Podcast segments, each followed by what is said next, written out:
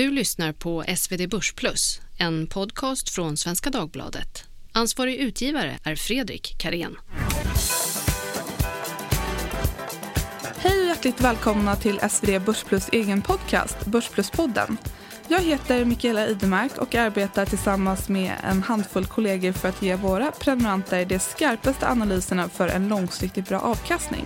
Vi skickar dagligen ut analyser per mejl till våra prenumeranter och är man inte prenumerant men vill ha ett smakprov så finns ett antal analyser fritt tillgängliga för alla som vill att läsa på Svenska Dagbladets sajt under fliken Börsplus. Och den här podden har vi som ett komplement till analystjänsten Börsplus.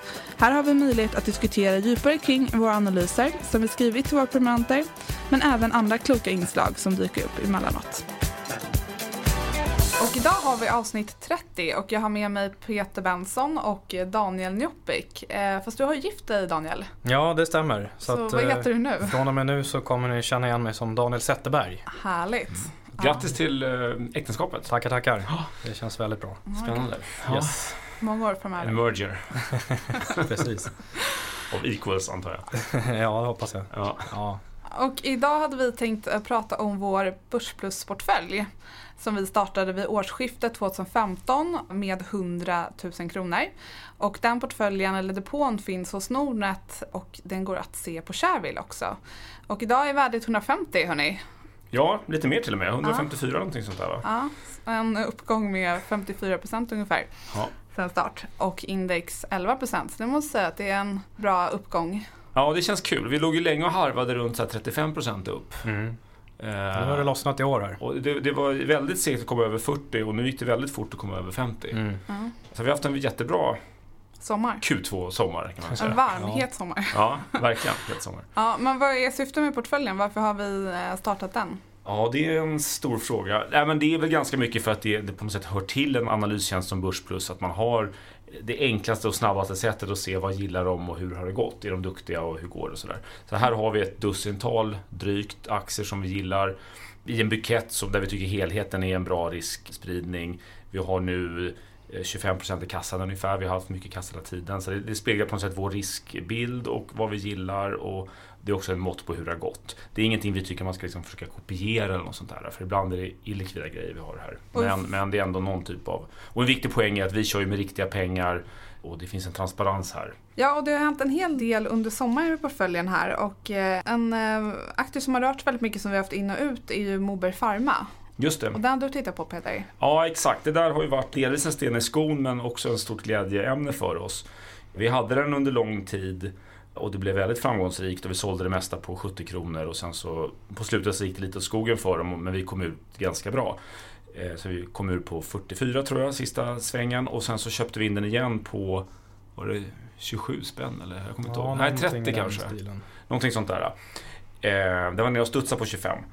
Efter att de kom en bra Q1-rapport. Vi stoppade in den i maj här och den är väldigt chansartad. Det är ett forskningsprojekt i fas 3 och en rörelse som har gått lite si och så. Men nu de senaste kvartalen har det gått jättebra för verksamheten. Så att Q2-rapporten var kanon. Nu är aktien liksom, den har varit uppe i 55 kronor här nu. Mm. Så att det är jättekul att se. Och vad är det man kan hoppas på här? Man kan hoppas på... Dels att man åsätter den befintliga verksamheten en schysst multipel för att den faktiskt växer med tvåsiffrigt och visar stigande eller god lönsamhet. Och det andra man kan hoppas på det är att ett eller två av de här fas 3-projekten som man har når framgång helt enkelt. Vi kommer veta mer om det ganska snart i ett första skede. Om man har lyckats rekrytera patienter som det heter till det här Mob 15 som har varit en otroligt seg process. Men det är en liten men viktig del på vägen helt enkelt som kan bli klart snart. Mm. Och vi är en portfölj så vi måste tro på att vi tror på aktien helt enkelt. Ja, det är alltid, vi tror ingenting på sig. Vi tror många saker. Det är alltid risk-reward här och jag tycker fortfarande att det är att man inte får tillräckligt mycket betalt för chansen att det här faktiskt går bra. Något som inte tror lika mycket på länge det är Mekonomen som vi sålde. Den skulle du vara, Daniel. Ja, precis. Det stämmer. Vi hade ju det lite grann som, det är ju liksom en billig och stabil aktie med hög direktavkastning har varit i alla fall. Och de säljer ju reservdelar till bilar och sånt i butik och via en massa anslutna verkstäder. Och sen har det funnits den här lilla uppköpspotentialen då från den här amerikanska storägaren LKQ som köpte en post där för några år sedan. Och ja, där har ju caset har ju förändrats en del över tid där. Till en början så har väl det här uppköpscaset, det är ju sånt som ibland blir någonting och ibland blir det inte någonting. Och i det här fallet verkar det ju mer så att, som att de här amerikanerna, de har gått och köpt andra bolag istället. Så att just nu ser det kanske inte ut som att det är så troligt att man ska vänta på något bud där i närtid. Utan istället så är det ju då Mekonomen som har getts ut på förvärvstigen här. Så nu skuldsätter man sig en del och man köper en stor verksamhet i Danmark och i Polen här, va?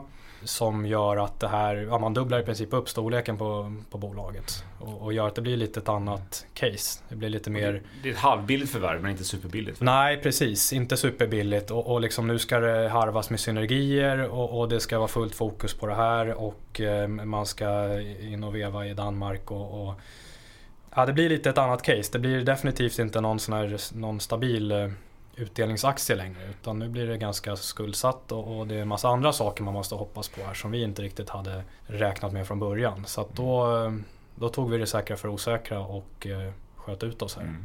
Men vi fick en liten vinst. I slutändan efter mycket upp och ner där. Så att det var väl bra. Den har ju stigit en hel del sen dess tyvärr har jag sett. Den har ju det. Så vi har missat det, men vi kan ju komma tillbaka till den. Yes.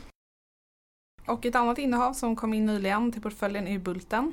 Ja, inte så mycket att säga om det, va? Fordonsorienterat industriföretag. Vi sålde väl lite Veoneer, va?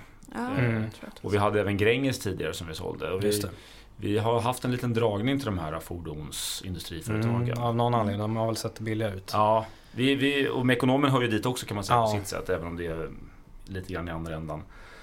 Och Bulten är ju väl inte bara... Det är långt ifrån. Men hur som helst, det ser billigt ut och de kommer med bra siffror och sådär. Ja, så de har ju fått någon stor order där som vi ser det väntas lyfta intäkterna med kanske 20-25% här framöver. Och det har inte riktigt gett något avtryck i kursen. Och då, det ser ut som att man behöver inte ta i särskilt mycket för att kunna räkna hem den där aktien. Mm. Och börjar de visa lite tillväxt då med nya fina order här som har kommit in, då kanske man kan värdera upp det där lite. Mm. Härligt. Och NCC? Ja, det är väl lite samma tema tycker jag. Sådär. Det är inte fordon på något sätt, men det är en sektor som är lite ogillad, det vill säga byggsektorn. Ja, och sen har ju bolaget egna problem som man kampas med. Så att, det är väl mycket så att vi hoppas på att han Thomas Karlsson som kommer in här från Sweco och som tidigare har suttit 20 år på NCC, att vi tror han är helt rätt man för att vända det här. Men man ska inte räkna med några snabba segrar här, utan det kommer förmodligen ta tid, men NCC är ju ett sånt bolag som förmodligen de kommer vid någon tidpunkt så kommer de tjäna 3,5, kanske 4% om det vill sig väl, och då ska det här upp en bit och kanske aktien ska närma sig 200 kronor eller någonting, men det kanske dröjer några år dit och så kan man ligga och hämta utdelningar längs vägen. Mm. Jag tycker lite grann de här storbolagen som vänder där man litar på ledningen, tänker på så här Sandvik och Volvo och sådär. Om de väl kommer in och andas självförtroende så att säga i att vändningen är på gång, då kan börsen betala för det där långt i förväg, långt innan det syns i siffrorna. Mm. Att man liksom litar på de här stjärnskotten. Mm. Ja. Så att jag är inte säker på att man behöver vänta så länge. Sen så ska det göras också. Men... Nej, precis. Och sen är väl, man får väl se vad han Karlsson gör här om det ska liksom rensa ut böckerna från en massa gamla synder som har byggts upp där eller hur det ser ut. Så det behöver inte bli extremt blodigt. Det behöver inte vara dåligt. Nej, det kan vara det som sätter vändningen. Ja, liksom. Absolut. Mm, spännande. Sen så får det inte gå skogen för byggkonjunkturen heller, men det är en annan risk som vi får leva med. Mm. Här kan vi passa på att nämna att Spotlight Stock Market är sponsor till den här podden. Spotlight är anpassat till behovet hos små och medelstora bolag med stor potential. Investerarskyddet är viktigt och externa aktieägares intressen måste värnas. Spotlight erbjuder små och medelstora entreprenörsledda bolag aktiemarknadens fördelar till marknadens lägsta pris och bästa service. Och sen i sommar har vi sålt lite Mag Interactive. Ja, men vi har sålt en hel del. Vad har vi sålt mer? Vi har sålt Bravida, Mag, Veoneer och... Mekonomen då. Och Mekonomen, exakt, precis. Och Mag, den har du skrivit mest om, Daniel. Men det var ju... Ja, vi har varit på den lite båda två där. Men liksom grundtesen har väl varit att det här ändå är ett duktigt gäng med entreprenörer som ändå har byggt upp... De håller på med mobilspel och som ändå har byggt upp en ganska imponerande portfölj med mobilspel och även förvärvat sig till några sådana här mobilspel då inom, det är lite så här ordspel och frågesportsspel på mobiltelefonen. Men det är ju dels är det ju en otroligt knepig bransch, hur hård konkurrens som helst. Och sen har vi väl det som inte riktigt utvecklades som vi tänkte där, var väl att det har visat sig att siffrorna var kanske lite väl upppumpade inför noteringen där. Så att de har verkar bränt på med mycket marknadsföring och det har varit hög snurr på grejerna innan noteringen där. Och sen har det har varit ganska smärtsamt när det där så att säga fått verka ut, och den här omsättningen i den här befintliga spelportföljen som de kom in med börsen på, när den har så att säga pyst ut lite grann. Det har gått sämre än man har trott. Det har gått sämre än man har trott. Och de här stora gamla spelen krymper väl mer och värre än vad vi hade. Ja, verkligen. Men de nya har inte riktigt fyllt på ännu. Nej, men de verkar ändå ha... De har släppt 2 nya spel här som ändå... Man får se vad det blir av det i termer av intäkter i slutändan. Men man kan inte säga att det har gått dåligt i alla fall. De har fått bra med nedladdningar och sånt där. Så man får se lite vad som händer där. Men vi sålde eller... Ja, vi sålde ändå posten... Just för att den här befintliga spelportföljen den har gått sämre än väntat helt enkelt. Ja, och från det ena till det andra, Autoliv. Där har vi också varit lite fram och tillbaka. Sålde vi hela nu i somras eller hur? Nej, vi sålde lite innan. Vi köpte ju Autoliv för ett år sedan och den har gått jättebra. Och sen så sålde vi en del innan avknoppningen av Veoneer till bra kurs. Mm. Och sen efter avknoppningen så sålde vi hela Veoneer-innehavet. För vi tyckte att det blev väldigt högt värderat ganska snabbt. Och sen har vi kvar våra så att säga Autoliv-aktier, men det är en rätt liten post nu. Så att, ja, det är väl inte så mycket att säga om det. Ja, vi går vidare här liksom. Core köpte vi in i alla fall i somras. Är det någon som... Ja, precis. Ja, men Core, vi håller väl utkik efter såna här liksom, vad vi tror lite milt undervärderade kvalitetsbolag som har liksom bra sparaktiekvaliteter. Och Core är ett sånt här bolag som jag tror börsen kanske underskattar stabiliteten i intäkterna och intjäningen och att det faktiskt finns möjligheter till förvärv och vinsttillväxt här. Så att, men det är inga märkvärdigheter. Så att, men det är ett kul innehav tycker jag. Och det här Green Landscaping kanske är lite i samma kategori också. Lite servicebolag. Ja, det är också precis. Core håller på och pysslar in i fastigheter kan man säga. Och Green tar hand om grönytor åt kommuner och fastighetsbolag. Ja. Och det är också en sånt här... Det har varit så mycket i sommar. Ja, vi diskuterade det. Det ska bli intressant att se. De har inte kommit på rapporten. Det kan vara så att torkan är jättedålig för dem. Ja. För att gräset inte växer. Eller väldigt bra. Eller väldigt bra om de får fast pris. För då behöver de inte skicka ut någon gräsklippare trots att de får betalt. Ja, ja. Sen kan det också vara så att de får extra uppdrag att hålla liksom, stackars träd och annat levande så att de inte ska torka ihjäl. Mm. Grundhållningen måste vara att sommaren har varit dålig för dem, men det ska bli intressant att se vad de säger. Och hur som helst, vi har inte köpt någon, det var ingen sommarflört liksom, utan vi tror att det här kan vara en mångårig grej där du har en duktig ledning med mycket aktier som kan göra små och billiga förvärv och växa över lång tid. Så det ska bli kul att följa. Vi pratar lite BIM-objekt. Ja, just det, det kan vi göra. Det är vår andra lite sån här vilda spekulationsaktier som har gått väldigt bra i sommar. Jag minns inte riktigt när vi köpte den. Var det vid Q4 kanske? Ja, jag kommer inte ihåg, men den har ju verkligen varit en vinnare. Ja, riktigt bra. Den är uppe och snuddar vid 50 kronor här nu snart och vi köpte den för 27 i våras. Det är bra. Det är väldigt, väldigt bra. Ja, det är en sån här behöver man zooma ut ordentligt. Ja, det går inte att leta några P-tal eller någonting. Då går man helt vilse. De här bränner pengar som gräs. Och det här handlar om att man måste ta på sig Silicon Valley-hatten och tänka hur skulle killarna och tjejerna i Silicon Valley värdera det här, och då tror vi att det skulle kunna vara så här 10, 20, 30 gånger omsättningen och att det här är en omsättning som kan växa väldigt, väldigt mycket de kommande säg 5 åren och då kan du liksom leta fram nästan vilka värden som helst, givet att BIM då har som mål att i år var 10 gånger större än sin närmaste konkurrent globalt på alltså BIM-system för byggindustrin, vilket då är en potentiellt sett en liksom mega mångmiljard dollar marknad. De är supersmå än så länge, men med Silicon Valley-hatten på sig så är det rätt kul. Och än så länge så ser det bra ut för oss då, men det är mycket som ska hamna rätt också. Men det som var lite kul var att EQT gick in och köpte en hel del aktier. Just det. Så nu har de mycket pengar på banken och en fin ägare i EQT. Och det var EQT Ventures, det vill säga den delen som tänker som Silicon Valley. Ja, men det är ett kvalitetstecken. De är inte ensamma med kiselhatten på. Ja, nej men precis, exakt. För det har varit lite så att det har varit lite ensamt med kiselhatten på. Det har varit en hög värdering, men det har inte funnits så mycket andra sådana här tech-industrityper inne. Nej. Det var en dansk Ahlsell-konkurrent som heter Solar har varit inne och ägt 20%. Ja, men de är inte så hippa som VC-bolag som EQT.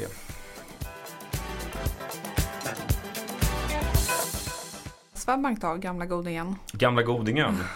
Det var länge vårt största innehav. Vi köpte lite mer här. Ja. Det var väl inget särskilt med det, mer än att vi tycker att det var en billig bankaktie. Vi hade sålt lite kollektor och resurs, va? Vi kände väl att vi behövde ha lite mer finans i portföljen, så vi köpte lite mer innan midsommar här. Har gått ganska bra. Jag tror den har varit i portföljen sedan start nästan. Nej. Vi har haft Nordea. Just det. Bland annat. Ja, just det. En liten vända. Ja, så att vi, men vi har alltid haft någon stor bank. Men vi hade Nordea en vända. Men den här vändan så köpte vi Swedbank precis vid Brexit, vilket var en bra grej. Ja, just det. Ja, det har ju visat sig varit bra att ha någon bank. De har ju inte generellt sett inte gått bra på börsen, om man bara liksom snabbt tittar på det. Men med utdelningar och lite bra ingångsnivåer så blir det ganska bra ändå. Förmodligen bättre än Nordea i alla fall. Ja, det vet jag tusan alltså. Ska vi ta det som intäkt till att gå över till vår så kallade antiportfölj också? Ja. Ja, kan inte du berätta, vad har vi gjort för någonting här? Ja, men spännande. Vi har kört den här portföljen nu då i snart 3 år kan man säga. Och då har vi sålt och köpt en massa längs vägen, och då har jag tänkt vid tillfällen så här, varför sålde vi den här Apple? Det har gått jättebra. Och vi sålde Volvo alldeles för tidigt. Vi gick in på 70 och sålde på 100, och nu står det 100, vad det nu kan vara, 50 kanske. Standardoro. Och sen har vi sålt massa saker. Kambi till exempel har vi sålt, och den har dubblats sen vi sålde. Ja. Och Paradox hade vi ett tag, och den sålde vi. Den är upp 350% eller någonting sedan dess. Och då har jag tänkt så här, tänk om det är så att det vi har sålt har gått bättre än det vi har kvar. Så då har vi gjort en liten antiportfölj. Alltså hur ser en aktieportfölj ut om man hade köpt precis de aktier som vi hade sålt vid det tillfället? Exakt de aktier som vi har sålt, om man hade köpt dem istället, varit på andra sidan så att säga. Det är det bättre. Ja, det är lite kul faktiskt. Index, det här är lite avrundat, och det kan finnas små beräkningsfel här med någon utdelning som har missat eller någonting. Men i grund och botten så har index gått upp ungefär 8%. Lite tidsvägt här. Och antiportföljen är upp 24%. Så det är en riktig kanonportfölj. Ja, det är imponerande. Ja, imponerande. Dåligt av oss att sälja de här aktierna kan man tycka. Vi får ju trösta oss med att vår riktiga portfölj har gått upp 53%. Så det är ju nästan dubbla i alla fall. Ja, alltså eller mer dubbla. Men det är lite olika. Så oavsett om man tycker vi är smarta eller ett gäng idioter, så ska man följa vad vi gör. Ja, det ligger lite fascinerande tycker jag, grej att även det vi har sålt har gått bättre än index. Vad säger det om oss? Jag vet inte vad det säger, men det är ganska intressant. Och då har vi en lång lista här som inte passar sig för podd. Men det är lite kul att se. I toppen har vi då, alltså de som har gått bäst av det vi har sålt har varit Paradox, upp 350-360%. Kambi upp 113%, Apple upp 100%, Bahnhof 100%. Bahnhof har vi kvar i portföljen, men vi har sålt och köpt den vid några tillfällen. Vi har ökat och minskat lite. Och varje gång vi har ökat så har det nog varit rätt, och varje gång vi minskat har det varit mer eller mindre fel. Andra bolag som man inte skulle sålt var Garo, Mat.se, som det kom ett bud kort efter. Link Mobility, som var ett sånt här lite jobbigt norskt... CLX... SMS-system. Precis. SMS-system. Nu är kemtvätten klar att gå och hämta. Ja, exakt. Precis. Nu har ditt paket kommit till posten och sådär. Volvo var en kanongrej. Den skulle vi inte sålt. Tomra skulle vi inte sålt. Leovega skulle vi inte sålt. Nordea skulle vi inte sålt. SAS Pref skulle vi inte sålt. Transcom sålde vi också precis innan bud. Så det är mycket dumheter. Ja, det är väl många sådana här där vi har varit lite hypernervösa kring värderingar och annat. Men där det har visat sig varit fel helt enkelt. Gränges gav vi upp för tidigt. Saker som har gått bra har fortsatt att gå bra, om man skulle kanske inte ha stirrat så noggrant på värderingen just där och då. Ja, precis. I den här övre delen så är det rätt mycket kvalitetsbolag där vi har gett upp av värderingsskäl. För att vi tyckte att det var lite lagom värderat. Är det någon här, om vi skulle köpa tillbaka dem, vilken skulle det vara då? Det vet jag inte, men vi har ju kvar Bahnhof och sådär, men det vågar jag inte gå in på riktigt, men sen så i botten då, det som var väldigt bra att sälja, det var ju att vi hade ju Tobin Properties inne en kort tid, den är ner 84% sedan dess, sen vi sålde, så det var bra. Ikta eller Intellecta, Oscar Properties hade vi också, Hennes och Maurits hade vi också, var ju väldigt bra att sälja, halverat sedan dess. Moberg sålde vi vid ett par tillfällen väldigt förmånligt. Academedia sålde vi bra. Agromino sålde vi bra. Mag Interactive sålde vi bra. Sinober, Research. Många lite svagare. Lite svagare bolag, lite skakigare i varje fall. Ja. Mycket mer instabila bolag. Ja. Sen som året hade man inte sagt så bara för något år sedan eller två. Nu kan man nog säga att det är åtminstone inte ett stabilt bolag på det sättet. Nej, absolut inte. Men så det är en liten kul grej. Jag skriver en krönika om det här också som man kan läsa om antiportföljen. Mm. Spännande. Kul. Ja, man får göra sådana här lite olika listor ibland och titta på vad man gör för någonting. Vi följer upp råd och vi följer upp portföljen också varje månad. Ja. Och det är bra att göra sådana saker, man ser hur det har gått och stämmer av. Ja, man lär sig någonting för framtiden förhoppningsvis. Ja. Ja, jag var väldigt orolig att vi skulle vara bättre på det vi har sålt än på det vi har behållit. Men, men så var det inte i varje fall. Ja, det är väldigt skönt. Ja, hörni, är det någonting mer vi ska... Ja, det kanske är lagom att runda av, eller? Ja. Så ses vi om 2 veckor. Precis. Ska vi gå igenom vilka vi har pratat om idag? Eller? Ja, det är en fruktansvärd massa. Ja, men vi har pratat om portföljbolagen och man kan ju titta på portföljen som prenumerant inne på vår portföljsida som syns på första sidan, startsidan. Precis, där når man det. Ja. Och där når man också ett erbjudande som vi har tillsammans med Nordnet där man som Nordnet-kund kan få lite rabatterat pris på prenumeration hos Börsplus. Och det når man också via startsidan i högerspalten där om allt om Börsplus och sen så lite längre ner där man kan prenumerera. Så att kolla in det. Mm. Och är man private banking-kund på Nordnet så får man faktiskt halva priset, vilket är sinnessjukt bra. Ja, väldigt bra. Borde vi egentligen inte säga, men så är det. Och det erbjuder man också via, på samma ställe helt enkelt. Ja, fast så ska man skicka ett mejl till Nordnet som private banking-kund. Precis, men det ser man där. Mm. Ja, toppen. Passa på att ta det. Ja. Ja, vi tackar för oss idag då, och så hörs vi igen om 2 veckor. Bra, tack. Tjena.